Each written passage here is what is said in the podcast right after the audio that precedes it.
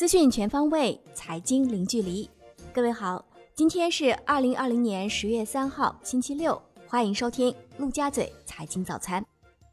首先是热点聚焦：美国总统特朗普当地时间十月二号零时五十四分发布推特，称他本人和第一夫人感染新冠病毒，将马上进入隔离和康复程序。其医生肖恩康利在一份声明中说，特朗普目前状况良好。隔离期间将继续履行总统职责。特朗普的竞选活动将转到线上或推迟举行。环球市场方面，周五美国三大股指集体收跌，道指收跌百分之零点四八，纳指跌百分之二点二二，标普五百跌百分之零点九六，安静跌近百分之四。个股方面，安静跌近百分之四，苹果跌超百分之三，领跌道指。科技股遭遇重挫，亚马逊跌近百分之三，奈飞跌百分之四点六，特斯拉跌超百分之七。本周道指涨百分之一点八七，纳指涨百分之一点四八，标普五百涨百分之一点五一。道指和标普五百指数结束四周连跌走势。欧洲股市收盘涨跌不一，德国 D X 指数跌百分之零点三三，报一万两千六百八十九点零四点，周涨百分之一点七六。法国 C C 四零指数涨百分之零点零二，报四千八百二十四点八八点，周涨百分之二点零一。英国富时一百指数涨百分之零点三九，报五千九百零二点一二点，周涨百分之一点零二。亚太股市收盘多数下跌，日经二二五指数跌百分之零点六七，报两万三千零二十九点九点，本周累计跌百分之零点七五。澳洲标普两百指数收盘跌百分之一点三九。报五千七百九十一点五点，本周跌百分之二点九一。新西兰标普五零指数涨百分之零点零九，报一万一千八百二十二点八四点，本周涨百分之零点二二。韩国股市因中秋节休市一日。国际油价全线下跌，UMAX 原油期货跌百分之四点四二，报每桶三十七点零一美元，周跌百分之八点零五，连跌两周。布油跌百分之四点一八。报每桶三十九点二二美元，COMEX 黄金期货跌百分之零点六四，报每盎司一千九百零四点一美元，周涨百分之二点零三。COMEX 白银期货收跌百分之一点六二，报每盎司二十三点八六美元，周涨百分之三点三二。伦敦基本金属涨跌不一，LME 七铜涨百分之二点四七，LME 七锌跌百分之零点四七，LME 七镍跌百分之零点二三。LME 七铝涨百分之一点二四，LME 七锡涨百分之三点二八，LME 七千跌百分之一点九九。美债收益率多数收涨，三月期美债收益率收平，报百分之零点零九六；两年期美债收益率收平，报百分之零点一四一；三年期美债收益率涨零点五个基点，报百分之零点一七；五年期美债收益率涨一点五个基点，报百分之零点二九三。十年期美债收益率涨二点五个基点，报百分之零点七零七；三十年期美债收益率涨三点二个基点，报百分之一点四九。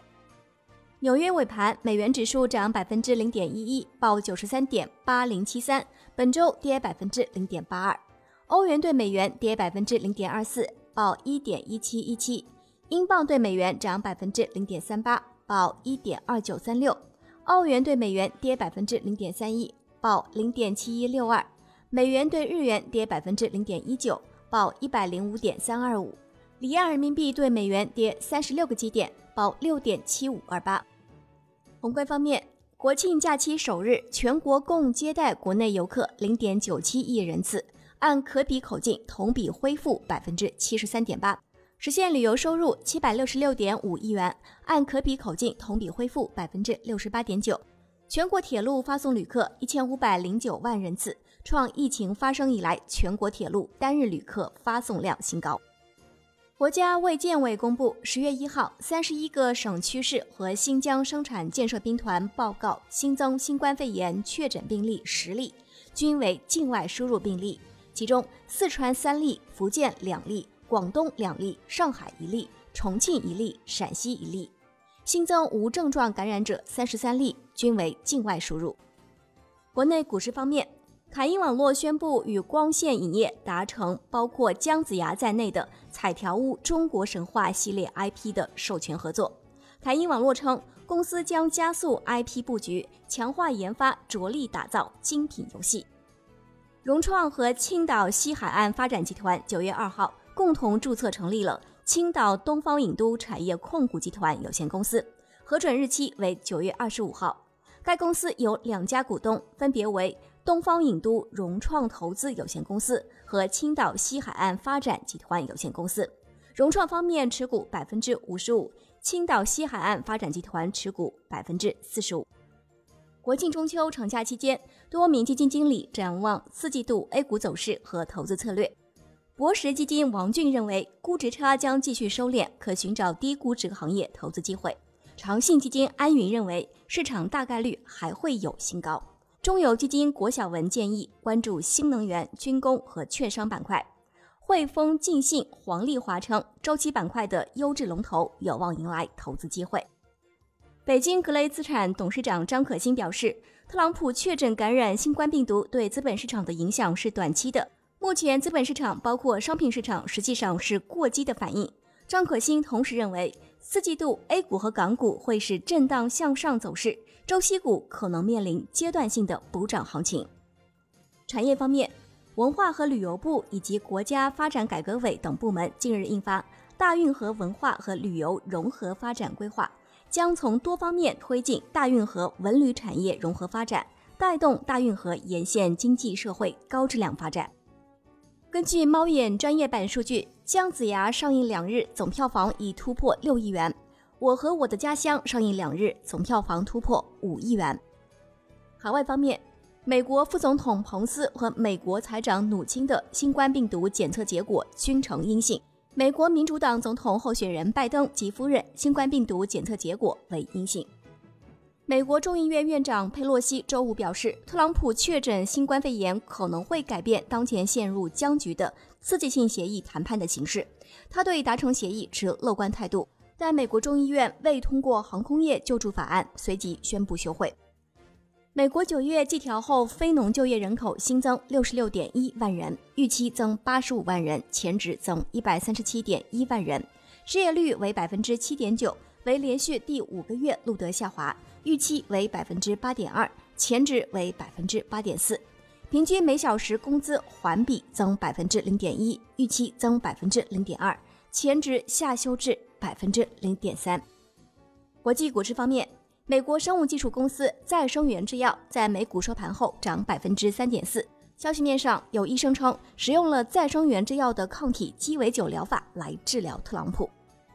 十月一号，特斯拉中国官网对国产 Model 3进行降价，这引起不少老车主的不满。特斯拉对外事务副总裁陶林在微博上就此回应指出，目前汽车行业的销售方式主要有两种：一、持续增强产品力。同时，价格更亲民，而且一切都公开透明。